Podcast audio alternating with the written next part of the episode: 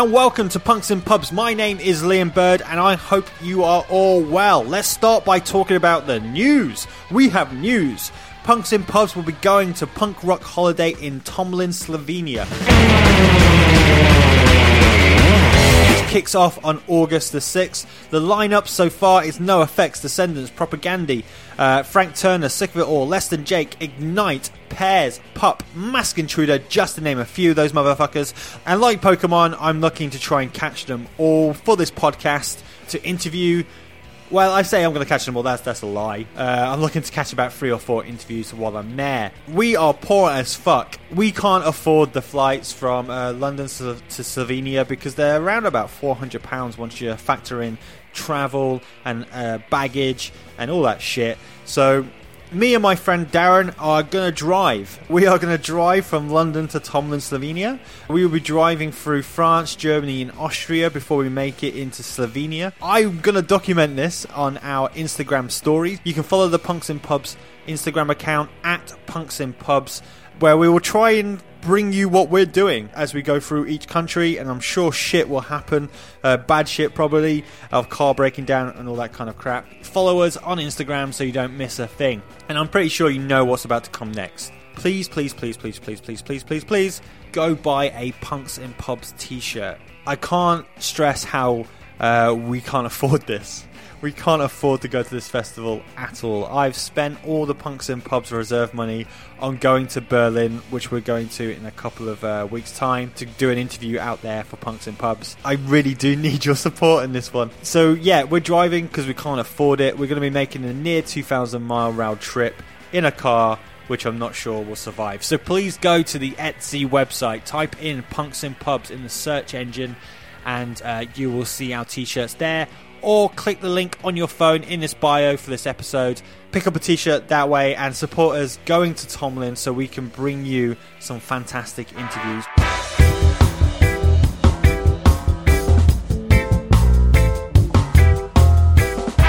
Just like we did last week at a festival that was a little bit closer to home, it was literally 15 minute drive from my house. It was called Slam Dunk Festival. We went Slam Dunk South at Hatfield House. We had a blast. Thank you so much to Slam Dunk for letting Punks and Pubs be part of this year's festival.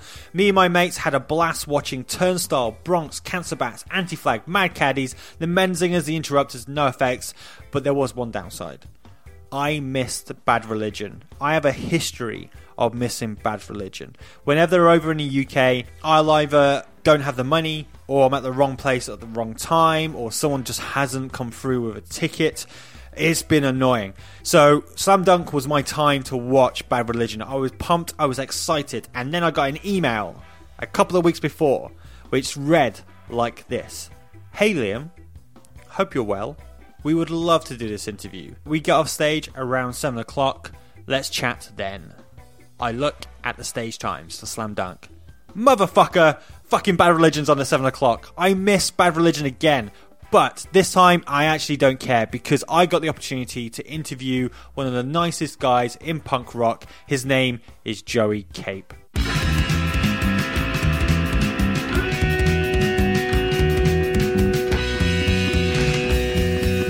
Most of you will know Joey uh, through his band Lagwagon, and I spoke to Joey in his tour bus. Uh, for anyone who is listening to this who's thinking about starting a podcast in music, here's a tip for you avoid doing interviews in tour buses. I know this, but yet I still did it. We did it because it was the only place we could actually do the interview. Fucking tour buses, their air cons sound like jet engines taking off in your mic. Your ears will adapt to the noise of the aircon, but it is fucking annoying. I sent the audio off to a friend of the pod, Stephen Burke, and he had to play with it. He's dulled the noise a little bit, but it's still there, unfortunately. So, again, apologies, your ears will adapt. Also, I'm going to apologise on Joey's behalf because Joey's mic skills in interviewing is shit. For a man who's a lead singer, you think he'll know whereabouts he needs to point the mic into his face, but he doesn't.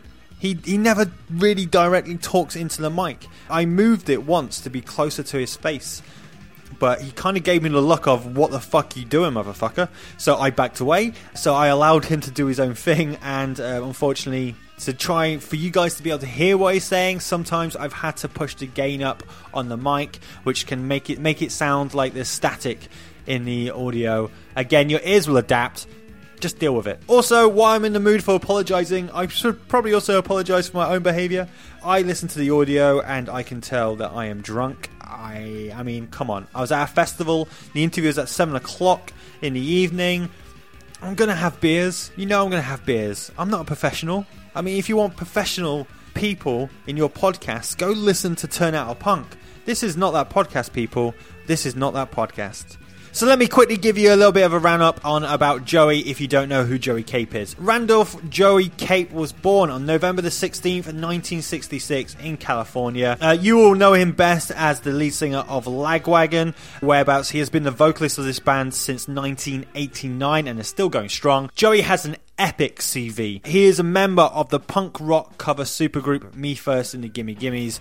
He was the lead vocalist of an experimental band called Bad Astronaut until they disbanded due to the death of two drummers. He's also released several solo albums and he's got a new solo album coming out in July, I believe, called Let Me Know When You Give Up. Now you know a little bit about Joey's background. What did me and Joey talk about? Well, we talk about Game of Thrones.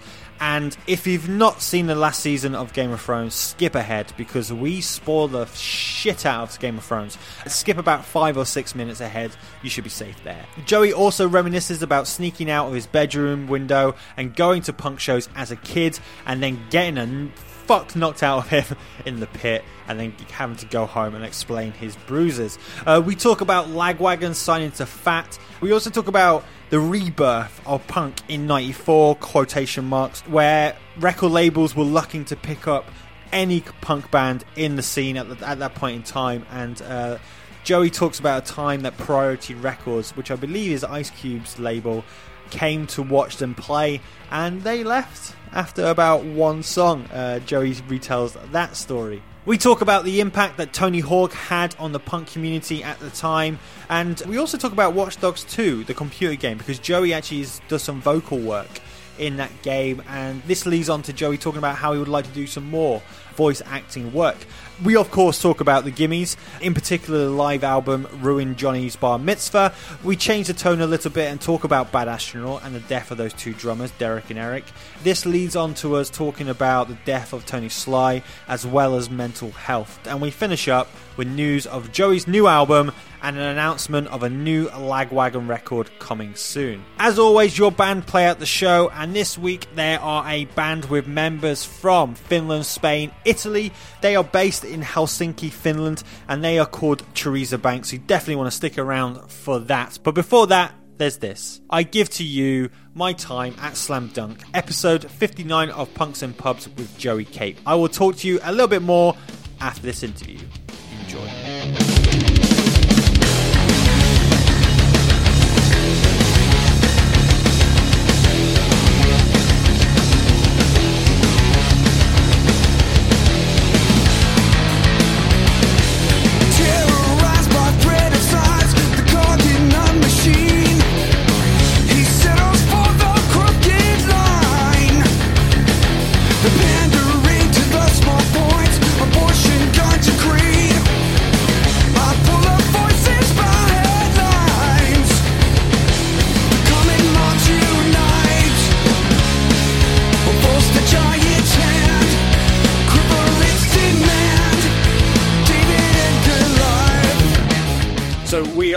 Slam Dunk Festival. We are not in a bar. We are in a nice, lovely bus.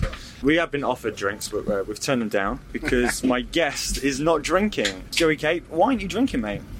Um, you know, just taking a break, having Yeah. a little breather. Yeah, Yeah, fair enough. no real reason. You got to do that every once in a while. Yeah. So let, let's talk about the really important stuff. And I know that you are a fan. Game of Thrones. How did you feel, mate? How like it was rough. I, I enjoy it. quite or- enjoyed the ending, and I know that's not a popular thing to say, but I thought it was kind of perfect. I thought Really? it was poetic. Yeah. When you're annoyed, like it just kind of nothing mattered. You know what? Everyone is always going to be disappointed with the last episode of a show.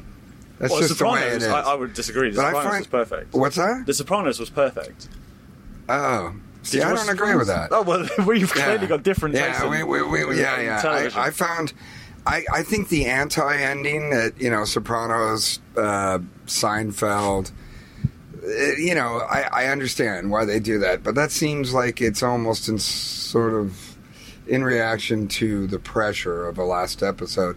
Whereas I thought Game of Thrones episode was pretty much. I I thought the whole season was just about perfect. I Yeah. loved it.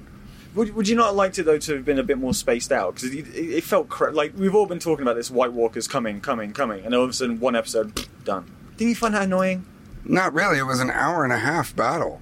Oh man! I mean, that's the longest in the history of television and film. that's very. It was like Braveheart scene times twelve or something. You know, yeah. I I, I, I thought that episode was epic, and I love that Arya killed him because she reminds me of my daughter. Oh really? Oh, yeah, when I first started watching the show eight years ago or whenever it started, uh, my friends and I that know me well and know my daughter, my daughter was about eight at the time or seven, and I kept getting these text messages. Oh my God, Arya Stark, she looks just like Violet. And I was like, I know. And if she dies, I'm going to stop watching this show. Oh, man. I can't handle it, you Yeah. know? It's crazy. So to see her, you know, kill the, the main White Walker was uh, quite enjoyable for me, actually. I really liked that. I, I think that uh, I went in with lower expectations of the last episode because I just watched it a few days ago. Hmm. So everyone on this bus had already seen the entire season. Yeah. And I just, I, you know, I, I did the thing. I, I watched it in like two nights. Uh, I just So are you still it. are you still social then? Because I, I can't understand how you would have avoided. The, the, the No, I don't do social media, I was gonna say, and I that, and that's, quit, so- but but I do get notifications from certain news outlets, Yep. and I do do that, and every single time the word Daenerys came onto my phone, I just swiped it as fast as I could without taking it in. But I knew that you know, which wasn't a spoiler because Yeah. of course she's going to be heavily involved in whatever they're going to do. What I enjoyed the most was everyone who had called their child Daenerys are now regretting it because she's mass murdered. A lot Yeah. By the way, spoilers. Uh, Right. mass Oh, murdered. yeah. anyone- By now, if you haven't seen it, you deserve to get Yeah, the spoiler. You don't care enough. You Yeah. don't care enough. God, I'm, I'm glad someone actually hadn't even that. considered that people would do that, name Yeah. their child after. I should have chose that's- Arya. Should have waited. Yeah, yeah. Um, so you're a man who has been in literally. I'm going to say literally, and I hate when people go literally and then don't actually mean literally. But you, you're, Literally. you're a man who's been in many, many bands. Uh, and, and you've been in punk rock or the music industry for about the past 30 years, and we're going to come to that in a second. But what I would like to talk about quickly is these, these are your own words, so this is not me slagging you off, but how you are the most least talented person in your family because your father was classically trained pianist Mhm. and your sister right is also classically trained musician and your brother is a jazz musician. yes.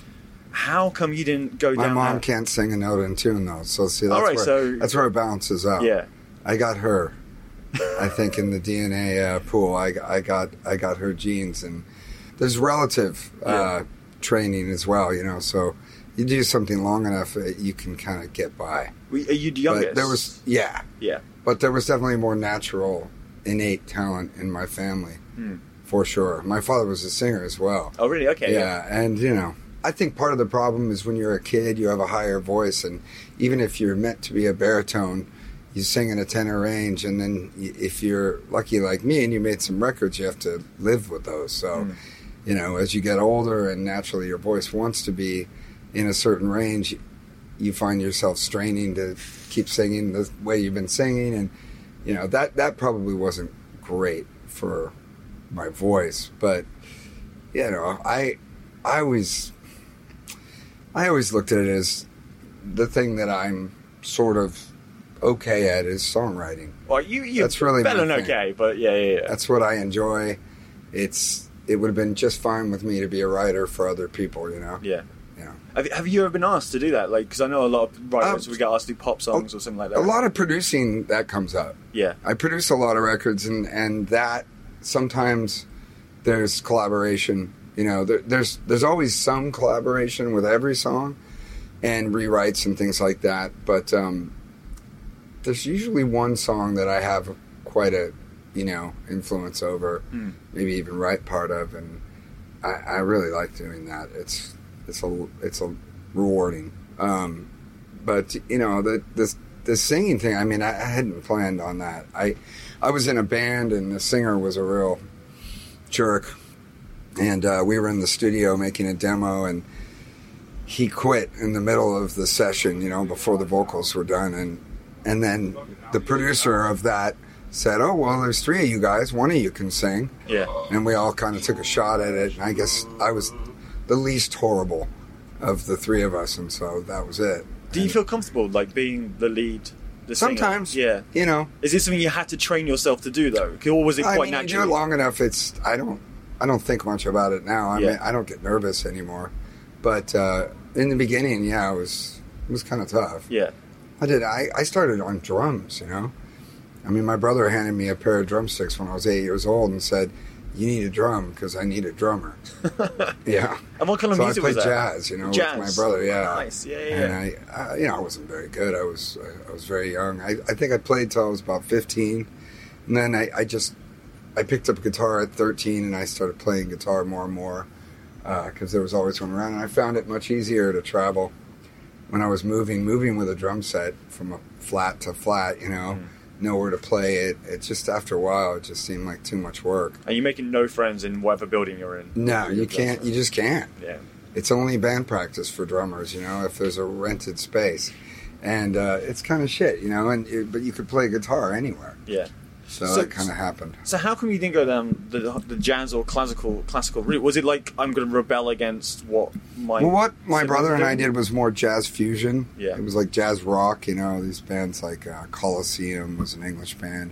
Um, it was that we did more of that kind of thing. So it was a bit of a fusion thing. And, and uh, yeah, I just, I was into rock and roll, you know, I just, oh, that was first love, you know. Yeah. But was it like Jerry Lee Lewis, like that kind of like kind of crossover from the jazz into rock and roll? No, my parents would listen to the Beatles. My dad listened to a lot of classical music, but there was a lot of folk music on in our house, and and those kind of singer songwriter type bands, Simon and Garfunkel, Creedence, Clearwater Revival, and that kind of stuff was more what I was raised listening to, and a lot of the female singer songwriters like Carole King. So I think I early on got kind of brainwashed into being a fan of song. You know, and there was definitely early doo-wop music that that I just stuck with me, and then I heard the Ramones, you know, I went, "Oh, listen to this! You can do doo-wop like this," um, and then Motorhead, you know, and things like that. But I, I mean, you know, when you're a little kid, you want to spaz. I wanted it to be fast and heavy, Yeah. so But do you think metal and punk rock always made sense to me. Do, do you think like as you've got older though, have you noticed that actually the music that you were listening to as a kid with your family is actually actually it is like it's ingrained in me somewhere, whereas Oh, yeah. it's really wanted to come out now. Yeah. And this is the point where I'm now in my forties. Like I've decided that this is where I want to do music now. all of my favorite records, you know, the records that I feel like have formed me as a songwriter without sounding too pretentious. There's no good way to say that. I, they're all records that my folks listened to when I was a, a kid, you know, Elton John and things like that, Yeah. you know. So when when was it you you said the Ramones and Motorhead? Because I understand that you were actually a metal kid before you were a Yeah. punk kid. I was. So so what was it about metal that you loved, and then how did you all of a sudden guitar, go? You know, I was that guitar solos. crunching? Yeah. and I liked I liked the heaviness and the speed, and you know, of course. And when I was a kid, when I first started getting into punk rock in the late seventies, um, I, I liked it, but I didn't love it as much as the 70s hard rock stuff. And then I heard Motorhead, and they were kind of the answer. You know, they were kind of the band that they, they were metal and they were punk. You Yeah, know, they, yeah, they yeah. kind of had this thing that nobody else had. And um, they were the one band that the metalheads and the punks shared, which is kind of funny, you know. Yeah. Lemmy did something right there. Well, it's a mortal enemies, really. Metal and punk were, were meant to. They were meant to be like mortal enemies, like in the seventies, eighties, like metalheads yeah, you know, and the punks. didn't like the metalheads, Yeah. and the metalheads thought the punks were stupid, and so on. So when you went to your first punk show, were you aware of that? Were you like, I, I need to be quiet that I'm not like people don't find out I'm actually a metal fan when you went to your first punk gig, or were you My pretty first balls out? Concert was an X show, Okay, yeah, and they were a lighter version of those things, you know. So uh, I showed up. I was surfing a lot then, and I showed up in like flip flops. Like I did. There was a lot of you're not supposed to do this moments in my early years, but I was. I was probably three feet tall, you know. I was, I was a, or less. I mean, I was so small, nobody was going to pick on me. yeah. But I mean, at that time, punk in California was quite a dicey uh, scene. Yeah, yeah. So were you were you literally that small that no way like you just weren't I was like, scared. I remember going to punk shows when I was 14 and, you know, just being on the outskirts and watching people slam dance and thinking, like, oh, I'm not going in there. Yeah. You know? Um, but, uh, but, you know, it's kind of exhilarating, too, when you're a little kid, just brave, the braveness of yeah. going to a show with all these old, yeah, all those guys in Los Angeles, you know? because I talk a lot about my first time I went to the pit, and I must have been about 14, 15. and it was scary as fuck, man. Mm-hmm. Yeah. Like these big skinheads circling around, Right. bashing into each other, and like you, you kind of kind of touched on it. It was that excitement of I might get hurt, but I might not, and I, Right. if I survive, this is a fucking great Yeah. story. I, I mean, there were always circle pits, you know. In, in in the early '80s, they started becoming circle pits, and once I would, I saw that, I thought, well, this isn't too hard. You just got to move in a circle. As long as you keep moving, you'll be all right. Yeah, But it turns out that uh, my face was right at elbow level for most people, so I think it's hard to remember. But I feel like the first time I went into a pit was at uh, a Venice beach, you know, like these bands like Suicidal and Excel and Beowulf, and that it was one of those Venice Beach shows, and their fans were nuts. It was a place called Fender's Ballroom that was, you know, notoriously like bloody. The Mm. shows, I mean, they were, yeah. And I, I went in the pit, and I, it, it- no time at all, I got whacked so hard that it knocked me out, and then I kind of flew out of the pit on the ground, and I was all bruised up and everything. Okay, not quite ready for that. Yeah. So you come home like busted up. Like, what were your family like? Like, why the fuck are you going to these shows? Or were They they, quite? know. Im- they didn't know I'd at all. sneak out. Yeah. Yeah. You know, I'd go into my room at seven o'clock at night, and then I'd sneak out the back door and through a window, and then um, I would run down the street and get picked up by friends of mine that were old enough to drive, and we would drive to the shows.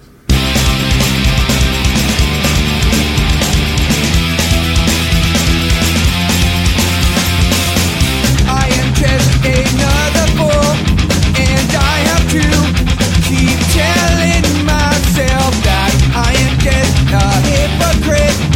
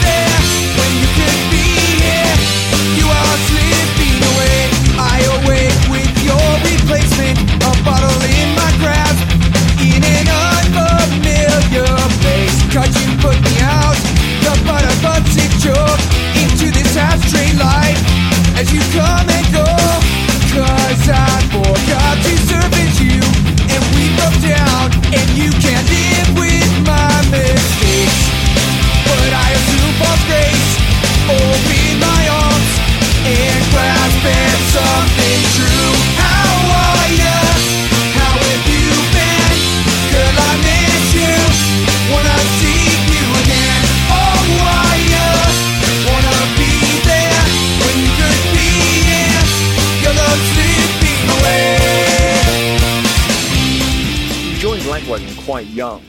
So what what band were you doing? Like music before that, or were Yeah. Yeah. So what kind of music were you doing? before that?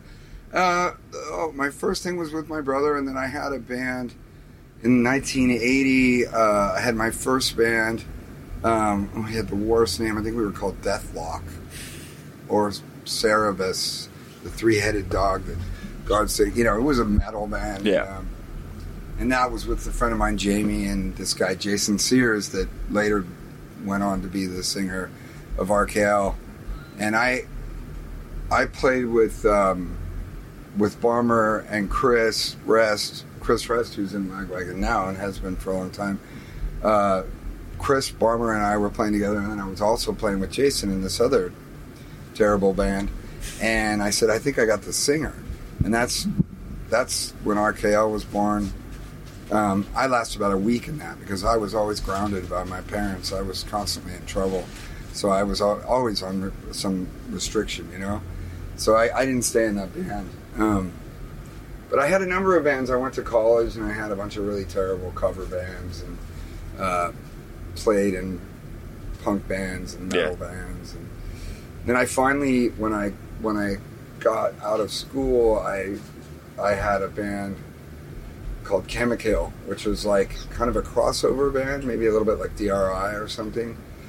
Uh, except we had like 10 minute songs and it was totally ridiculous. And that was the band that I started singing in because the singer quit when we were in the studio and I ended up being the singer of that band. And that was the first band that I wrote songs for. Yeah. And this other band in town that we played with all the time was called Section 8, which is Lagwagon's first name. And their singer, um, it's a, it's a it's a good story. I mean, he, my girlfriend started seeing him on the side and cheating on me with him, and I lived with a guitar player in that band. And one day I was just, you know, I was like crying, completely smashed from this woman, my first heartbreak, and the guitar player said, "He took your chick, man. Take his fucking band. Be our singer." And I was like, "Yes, I will do that."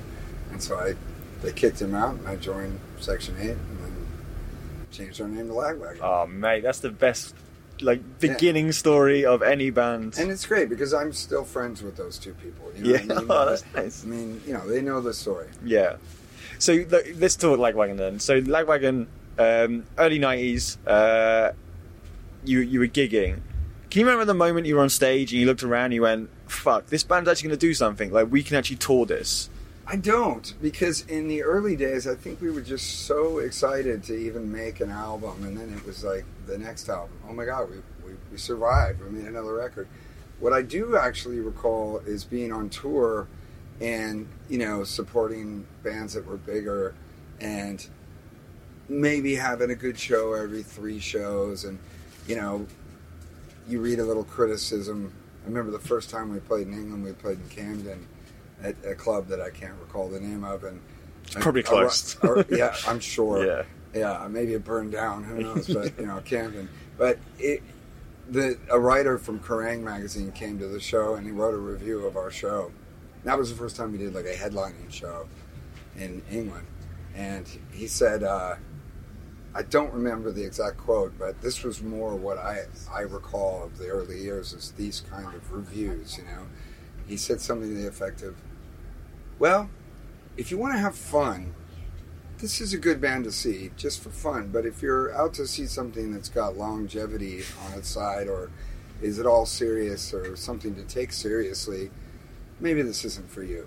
That was basically the review we got. Three stars. Three stars. Yeah, exactly. It was the, the lukewarm, you know. Yeah, thank you. Yeah. And I remember that was the first time that I was angered by criticism. And also one of the first times that I decided maybe reading criticism isn't necessary because you kind of have to stay true to what you do. And Yeah.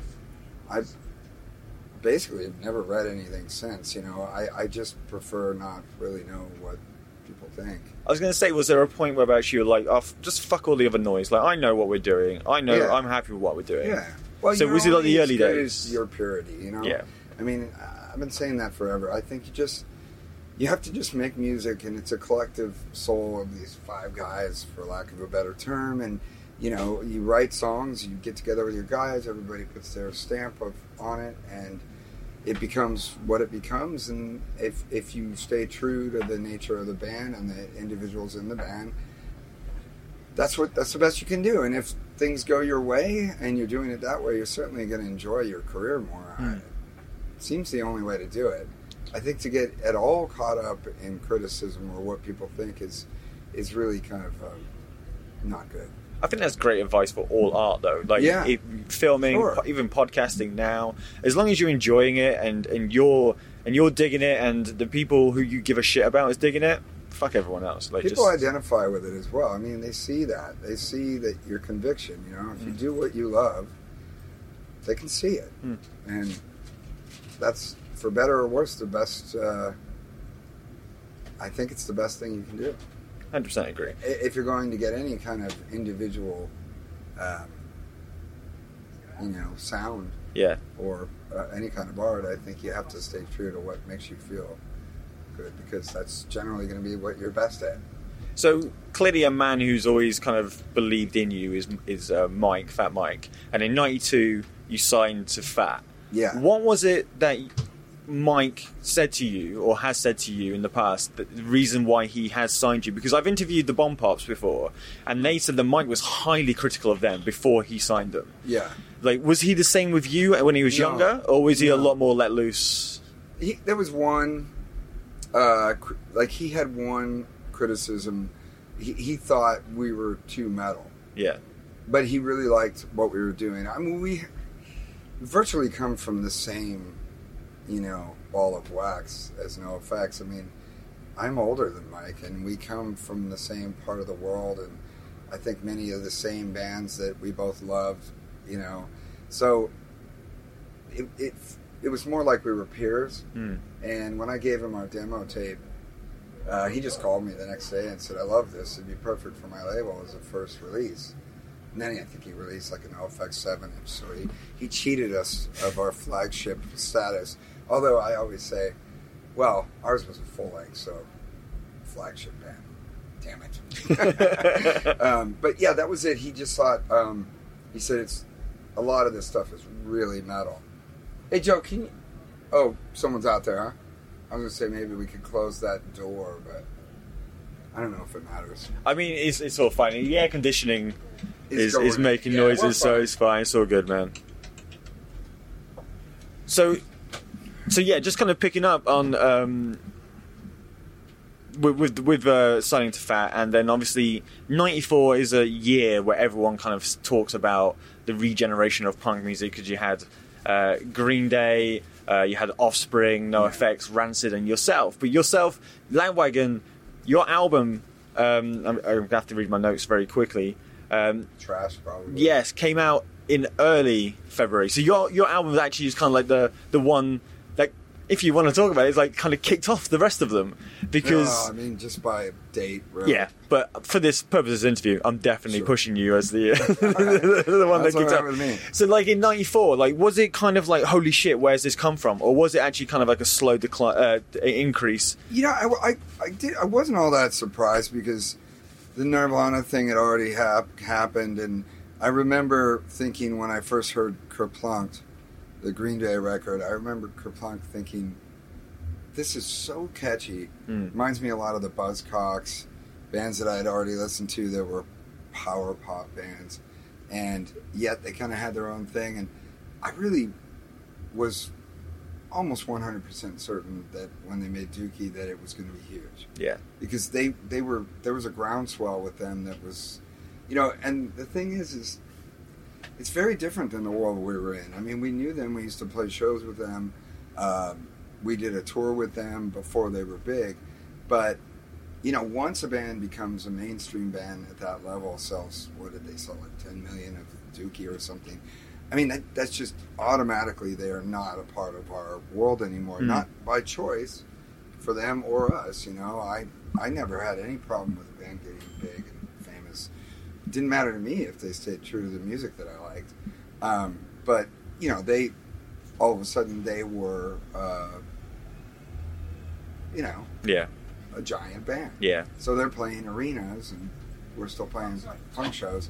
And then the same happened for Offspring, and then Rancid, and you know, I just think it it all kind of made sense. You know, Nirvana, I think, in a way, sort of broke down the doors, broke down the walls, I should say. Yeah. Uh, and then it, Green Day was just right on time.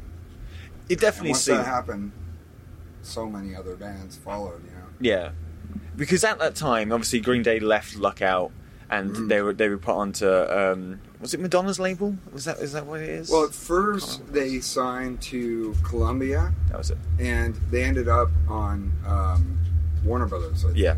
But they actually made a demo tape that was circulating of three songs from Duke, Du- Dookie uh, that would that said Columbia Records on the cassette tape, and I still have it. It's like a green cassette tape, and it was not well produced. I, I didn't, and then I think they pulled a fast one. I think that right at the last in the eleventh hour, they went over to Warner Brothers and they.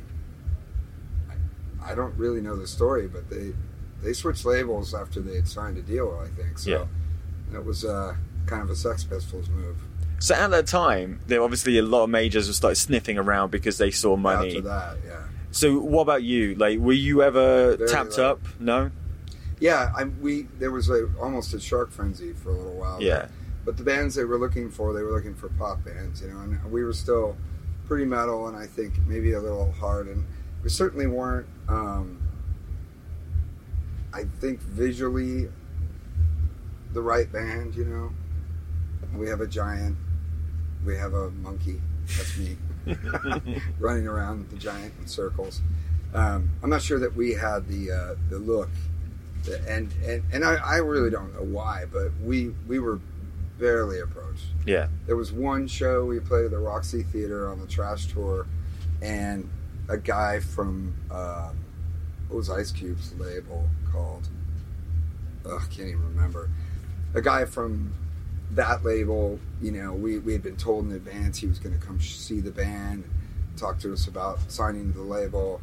Priority Records, I think it was. Yeah. Yeah. Okay. Yeah. And this guy came to this show, and I someone pointed him out to me before we went on stage, and I and I watched him watch half of a song and then walk out. and I remember thinking, good, Yeah. because that made me nervous, and I did not want to have to reject anybody. You know, I mean, we didn't we didn't really want to do any of that kind of thing. That wasn't what we were after. I was always in touch with the idea that it, there might be more longevity and uh, just less drama if we just stuck with uh, what we were doing. So in '94 was that the point where I actually realised this is actually now our job? Like we can actually make a living out of this. Yeah. Yeah. We played 280 shows that year, Hmm. and I remember being gone the whole year and thinking to myself, well, as long as I'm always gone, I don't have to pay rent for a flat, and I don't have to get a job. So, how do we get an album out really fast and get right back on this tour? because I'm homeless, you Yeah. know. So I think that was sort of what all of us did for the first five years of the band. You know, Yeah. we just stayed on friends' sofas and that kind of thing. But you've been touring like since day dot though, like with either with Lagwagon or Bad Astronauts or your Yeah. solo stuff. You're constantly on the road. Yeah. Do you think you're addicted to it? Do you think like you've got to a point where actually like I don't feel comfortable if I'm not like in a different city or in a different time zone? Well, there's a part of that that's true. I, I, I don't feel like addiction's the right way to describe it. I, I feel like it's it's more a matter of you know the old saying, "A rolling stone gathers no moss." I think there's a feeling that I get when I'm home, when I first get home, where I, I sort of sigh in relief, and I like to be home, and especially since I had a child. Um, but if I'm home for more than a month, I get a little itchy. You know, it just doesn't quite feel right to have the routine that I have at home. And it's not an addiction, it's more just a matter of that's how I've learned to live, you know, for so many years. But the other part of it is one thing that hasn't really changed is that I still do have to tour as much as possible just to make ends meet. You know, because I still don't have a real job Yeah. this is my job. And once records basically stop selling, then tour, yeah, yeah. and th- there were years that Lagwagon slowed down a bit, but I had this other band, Me First and the Gimme Gimmes, that was touring, and then I formed Bad Astronaut. We didn't really tour; we did some shows. Formed another band, you know, started doing solo stuff. I mean, a lot of that was because I wanted to do different things musically and didn't want the band to change. I just wanted to keep doing what Lagwagon did best. But, but also, um, yeah, just being able to tour with multiple outlets, you know, for having outlets for that.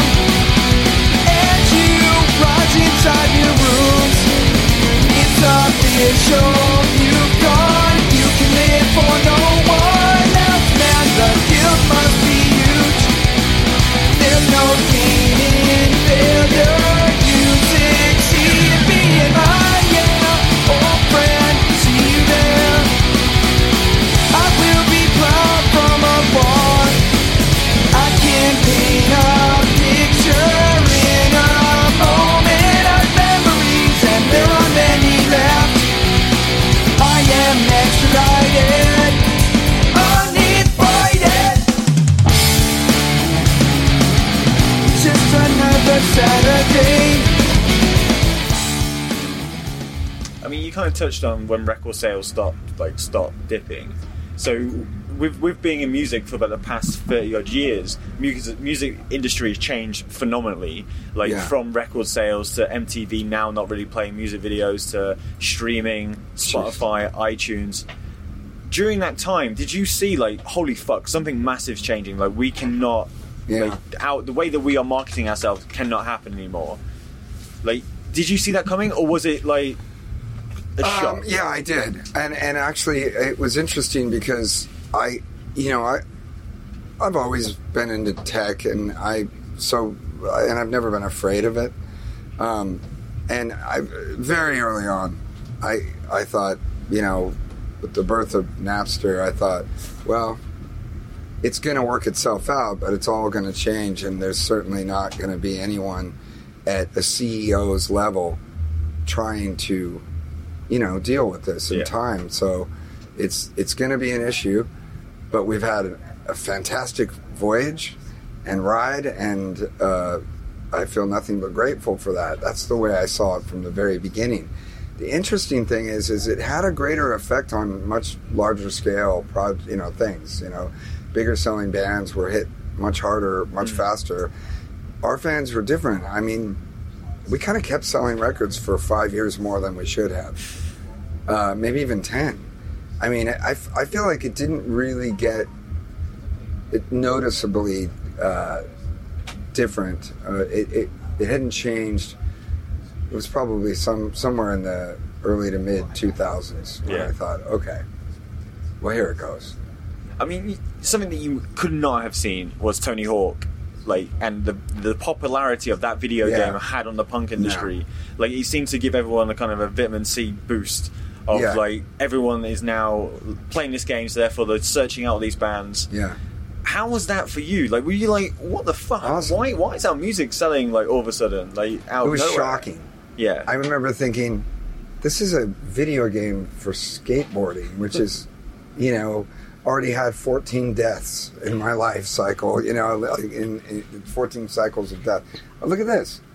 Isn't that lovely? would you guys like like a pizza thingy? Here. I'm good, Little. Joe's cooking. Look at that. Check that it. out. I, I bet. Yeah, he's he's quite good actually. He's really good at that. He makes the best nachos. That guy. Um, Check it out. yeah. So uh, that was surprising, and I just didn't expect right, it to be so popular. You know. Yeah. and but it was great. I mean, how cool is that? I mean, we never really made actual kind of high budget videos. We didn't solicit radio. We didn't do a lot of the things that a lot of the other bands in our world were doing, and um, that was just a really funny way to have a single. Bec- I mean, to this day, it's the most popular song in our set. We have to play it every show, and we got lucky. It could have been a song I really didn't like. you know, I kind of enjoy playing that song still, which is very strange. But you've still got a history of video games. I understand that you're actually in uh, Watch Dogs 2.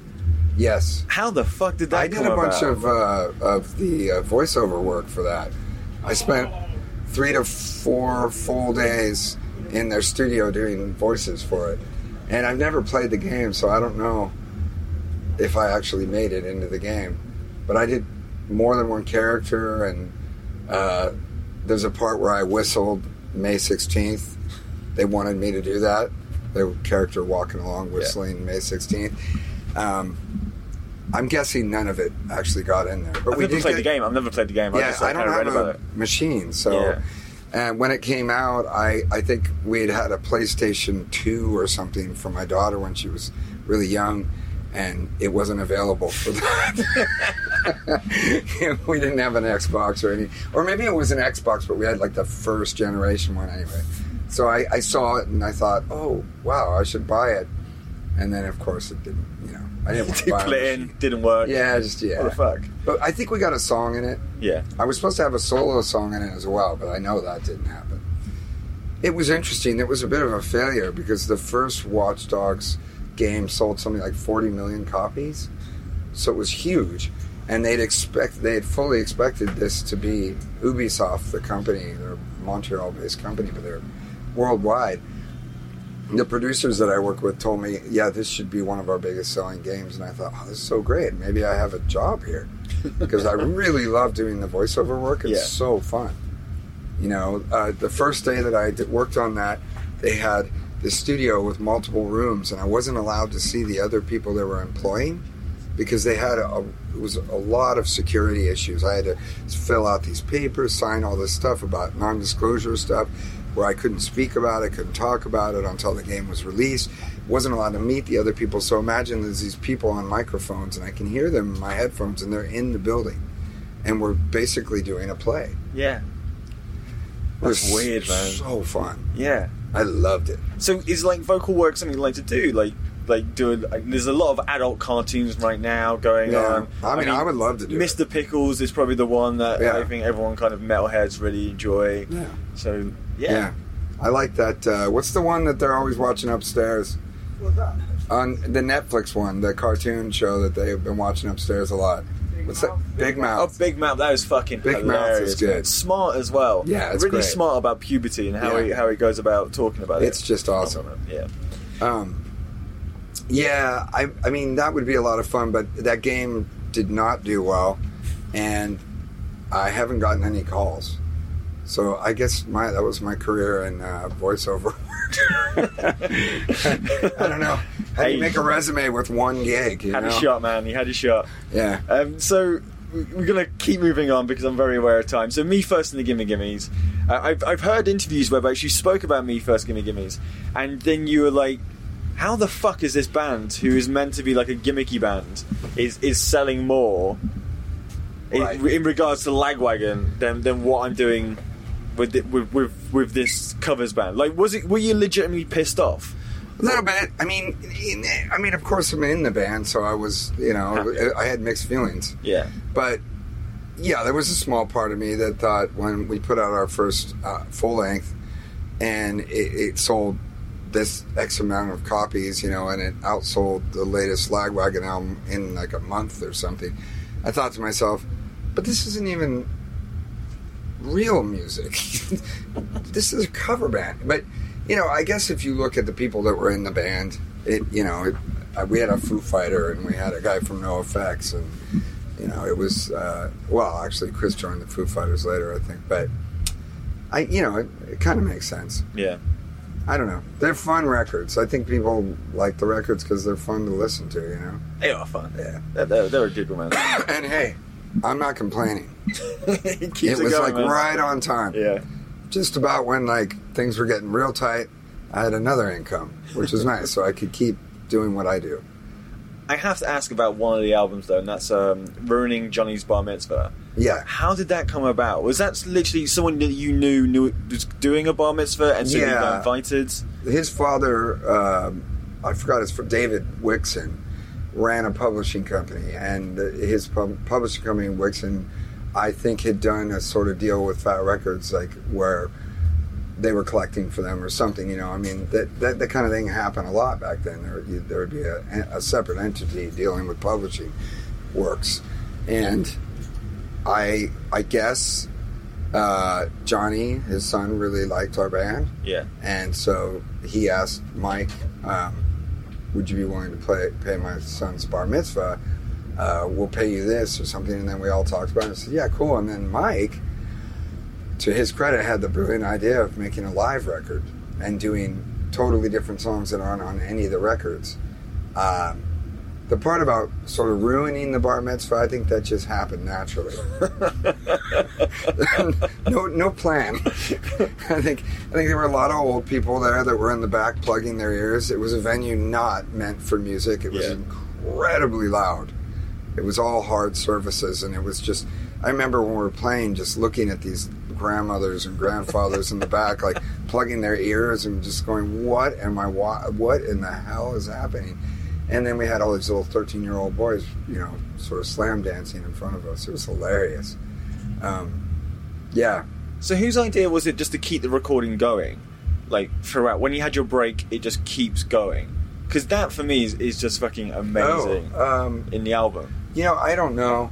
We recorded the concert, and we, there's actually quite a few songs that aren't on the record that we played that I think we released maybe online or something. Um, you know, I just don't know. We got the film, we got the the recorded footage, and maybe Ryan Greene, who was out in a truck, he was in a camper outside of the thing, you know, recording it. You know, he had lines coming from stage that going outside to this little camper he had, that we rented, and maybe he just forgot to press stop. Hmm. I don't recall why that happened, but um, it, it the charm and the beauty of that record is the the actual things that are happening. Hey, everybody! The ice cream bar's out. You know, I mean, It's amazing. I, I, it's just that. blows my mind. I mean, I can still listen to that record and, and laugh. yeah. And I remember being there and looking over at my wife several times throughout the set, looking at her and just going, "What the hell is going? What is this? What are we doing here?"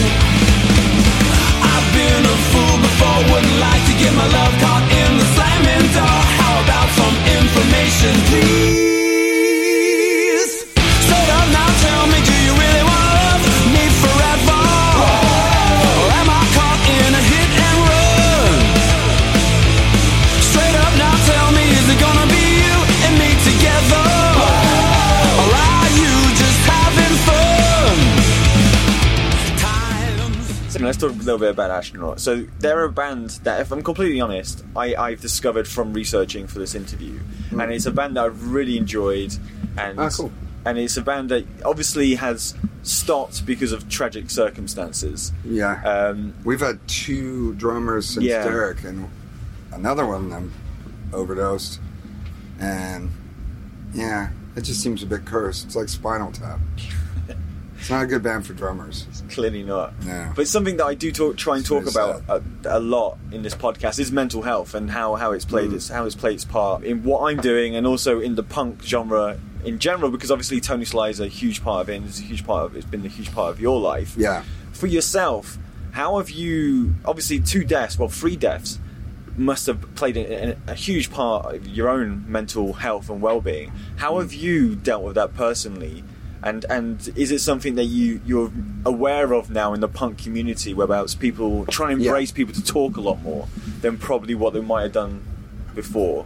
Well, it's a tough question to answer, and at least, you know, I don't know. I don't know the answer. I know that um, there's been a lot more deaths than the ones that you know about. Uh, and I think it's just part of the deal. Mm. This is a kind of lifestyle that we live where there's a lot of drugs and a lot of uh, people are drawn to it that maybe already had mental health issues. I'm pretty sure everyone in my band does, and it's just it's just part of it, you know. I think you know the first time that you lose somebody that you really love, it's obviously the most difficult. And the next time, it's still just as difficult, but it's different. Mm. And the evolution is not so much that you become a sociopath; it's more a matter of the wisdom of understanding your process of grief.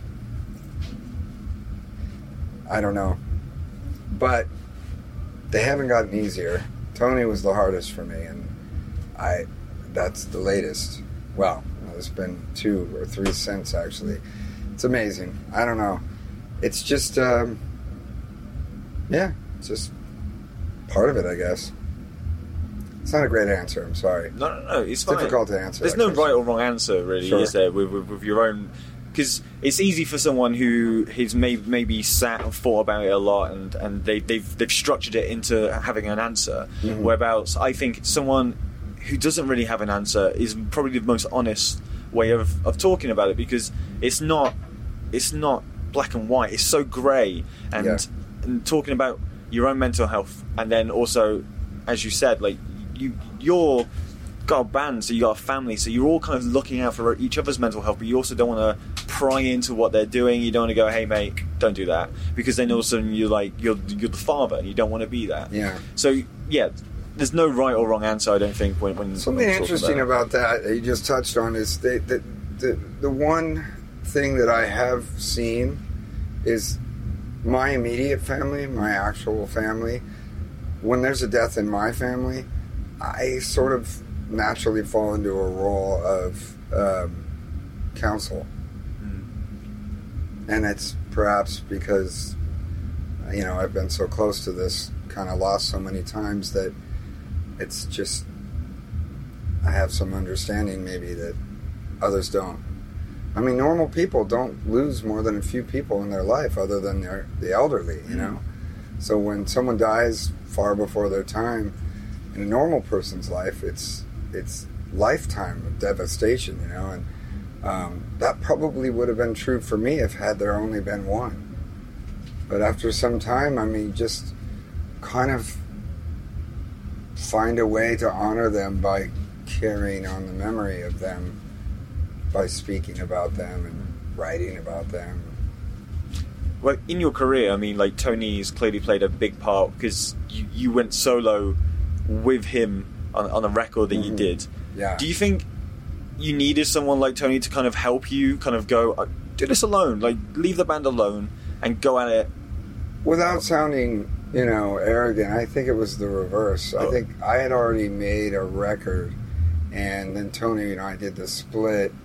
I didn't release it though. I just had already been doing that for a while, and it's natural for a songwriter to play an instrument by themselves to write, you know. So I think it's something that most songwriters do anyway. Um, but I think he was. I was very scared when I first did it. The first time I played, I played in Texas at a thing called South by Southwest in Austin, Texas.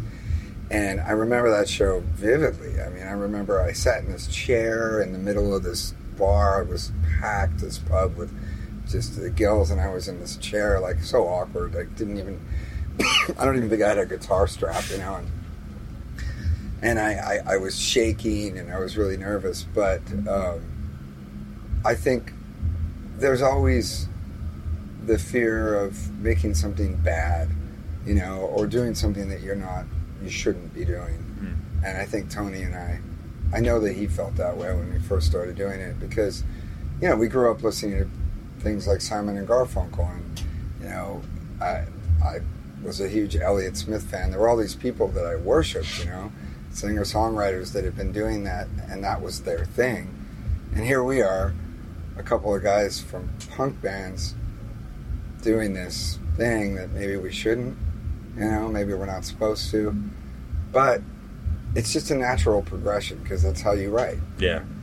Um, but once you do it for a little while, I mean, you find this freedom, and that's addictive. This this thing where when you're playing by yourself, you're not coordinating with others, so you can, on the fly, you could change the key of the song.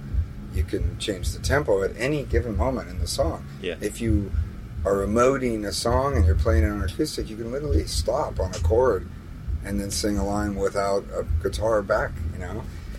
and sorry, I got some of my lungs. um, yeah, so that that kind of thing I was so appealing to me, and Tony and I talked about that a lot. So once you do it, you're kind of you're kind of you're kind of in. Yeah. Can't- It's hard to leave it. So kind of that fraternity must have been like revival tour for me is is one of the tours that I wish would come back and I wish um, Chuck Yeah. would start doing again because obviously you played a part with Frank and um, I did about a week. Yeah. Of one of the tours in the states. how how was that? How was it like being surrounded by creative peers and It was weird because it's there's a lot of throw and go stuff on that tour. Like Yeah. there, there, you don't really get songs in advance to learn, and there's a lot of this kind of you're good enough, you can do it. Just come on stage and start playing, and um, that's not something that I really um, now I would be so much better at that. But I was always more of the rehearse and rehearse and rehearse until it's as perfected as it can be in you know for me. And so to go on that tour and there was just a number of songs that we were going to play every night that I didn't even know. I had these little paper plates and I wrote cheat sheets on them in a Sharpie before the first show and I had like a stack of them and I was like trying to kick them and then I finally resorted to just turning my mute tuner on and just there were like 12 people on stage so why the hell did i have to be in the mix? I just muted my pedal and just pretended to play. That was my trial by fire the Oh, first man. night of that tour. But you know it, it's a cool thing. It's good for you Mm. you know. I think uh, chuck's another one of those guys. Who've been doing that a long time and he, he's really natural. And of course frank turner. You know, he's a natural. I mean that was a cool tour. I mean, it was the first time I met Frank, and we got along well once we spoke. You know, it was a few days on the bus, a little bit awkward, but then we started talking, and he's a good, good chap, Hmm. good guy, bloke. good bloke. He's a good, Good old mate. bloke. Yeah, good Um, mate. So another an, another good mate of yours um, who has been on this part, uh, Chris Cresswell. Yes. Um, I listened to the, his uh, podcast that he did with you, Oh, and yeah. uh, very very warm, very fun. Clearly, Yeah. you two got on, but something came up which kind of freaked me out, and you seemed so cool about it, and that was about losing your teeth. Like you, I think you spoke about chewing nic- nic- nic- uh, gum, Yeah. and then teeth falling out yeah. for me, that is scary as fuck. Like Yeah. because it's the only part of your body you can literally see fail on you. Yeah. Like literally, fuck you, I'm off, Yeah. and then it's gone. Some people have eye phobias, teeth phobias. I've had. They look fine, but I've had really poor, uh, you know, teeth my whole life. They just, I, I've just about every tooth in my mouth is either fake or had a cavity or a root canal or something. And I have so many dead nerves. I mean, just a week ago, I was chewing the gum and this uh, one of these molars over here broke in half. I just keep getting them repaired in Europe because it's cheaper out here. yeah, just make, I've got make two dentists in Germany. Yeah. That's my thing. And I, I, I just try to deal with the pain until I get back to Germany and then I go see a dentist. I got to get this one fixed in June when I'm with the Gimmes. Do you let a bit more loose in Europe because you realise if I fuck something up, it's it's practically free. It's fine. Maybe. I know that very early on in touring in Europe, I realized that, uh, I, I'll say Germany again, but in certain European countries, that, that there seem to be less rules. You know, I remember hanging out at this bar in Kreuzberg in Berlin called the Franken, and that was like the first. That's where our agency is based. There in Berlin, and in Kreuzberg, and this bar called the Franken was like a regular thing for us then. And I remember being in that bar and just drinking. uh, Like the band would drink like a hundred shots of Fernet Branca, and then we were like doing things like lighting the bar on fire. I mean, like a table in the bar on fire, and each other on fire, and fights, throwing chairs, just crazy shit that happened that, that would never ever be able to happen where I'm from. Hmm. You would get arrested, but people would just be laughing. Ah, those crazy guys, you know. Um, so, in the early days, yeah, a lot of wild times. Yeah. It was so fun. But you know, we're pretty old now. We're all pretty mellow now. Most of us come back after the show to the bus and put our pajamas on. No joke. Man, why not? Yeah.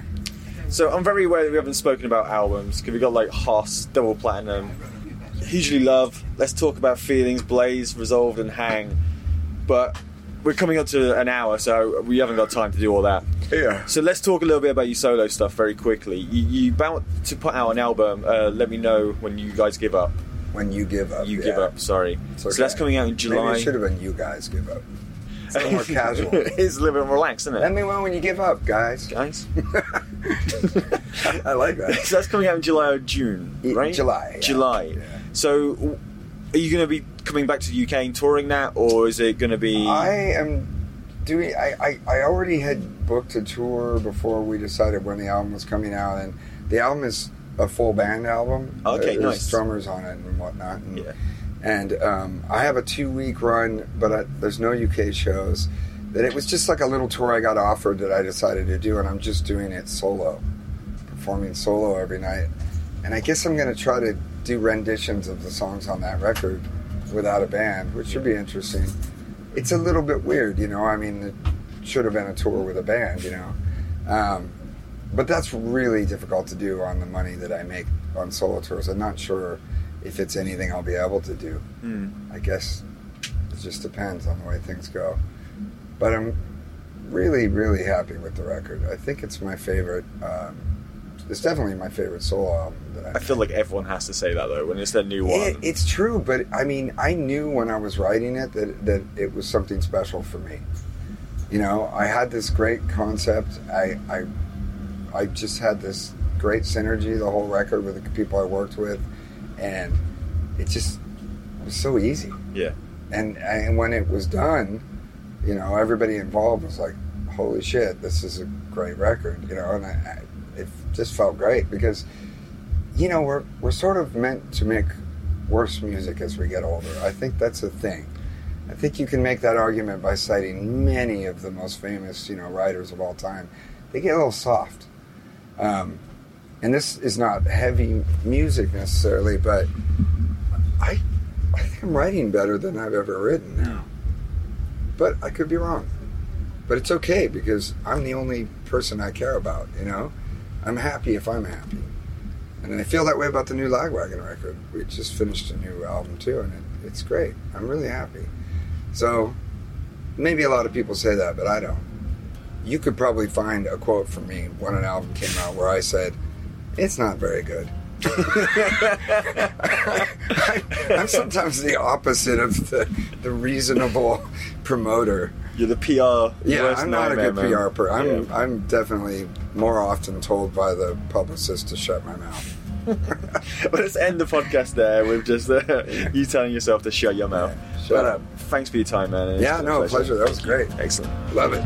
The loudest in the room are now rewarded. The academics gone into hiding. They can't control their students or the thought police. The new news speak Orwellian dream. The debate is now controlled, show trials and shaming.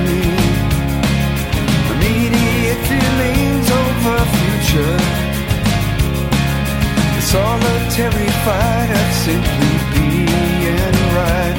Pick a tribe or scripted side. Peace of mind in our picture from afar,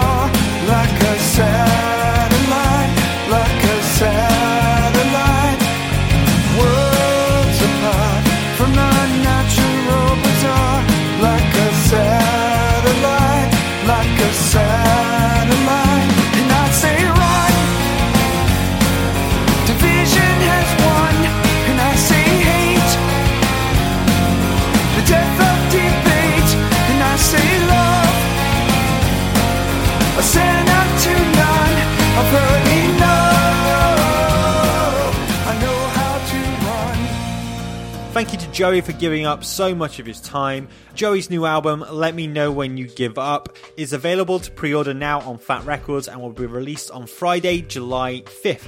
Go pick up a copy and support a good dude. Also, a shout out to Slam Dunk for letting us come and hang. Make sure you are there next year. Their lineups are usually pretty solid. Uh, keep an eye out on their social media at Slam Dunk Music. And while you're at it, make sure you follow Punks in Pubs at Punks in Pubs across all social media sites. Like I said at the top of the show, we will be going to Punk Rock Holiday and we need petrol money. So please go pick up a t shirt, £15. You can pick them up at Etsy. Go to the Etsy site, type in Punks in Pubs in the search engine and go and support the pod. Or click the link on this bio where it says buy a Punks in Pubs t shirt. Don't have the cash right now? Then don't worry, brothers and sisters. Just go and tell your mates about the pod, either face to face by using your mouth or via social media, or why not ping someone a link to the episode via WhatsApp. Let's wrap up this mammoth of an episode and introduce the band who will be playing out the show this week. They hail from the happiest place in the world, according to the World Happiness Report, because that's the thing. Finland, Helsinki, they are called Teresa Bank. If you're going to Rebellion this year, they will be playing that festival, so keep an eye out for them. Uh, they're also going to be doing a short tour in the UK in August, so if you're based in the motherland, make sure you go and watch them. If you're based anywhere else outside of the UK, uh, keep an eye out, they might be playing your way soon. This track is called Strike the Match. That's it for this week. As always, if you go into a punk show and you see someone fall down, you pick them right back up. Until next time, bye bye.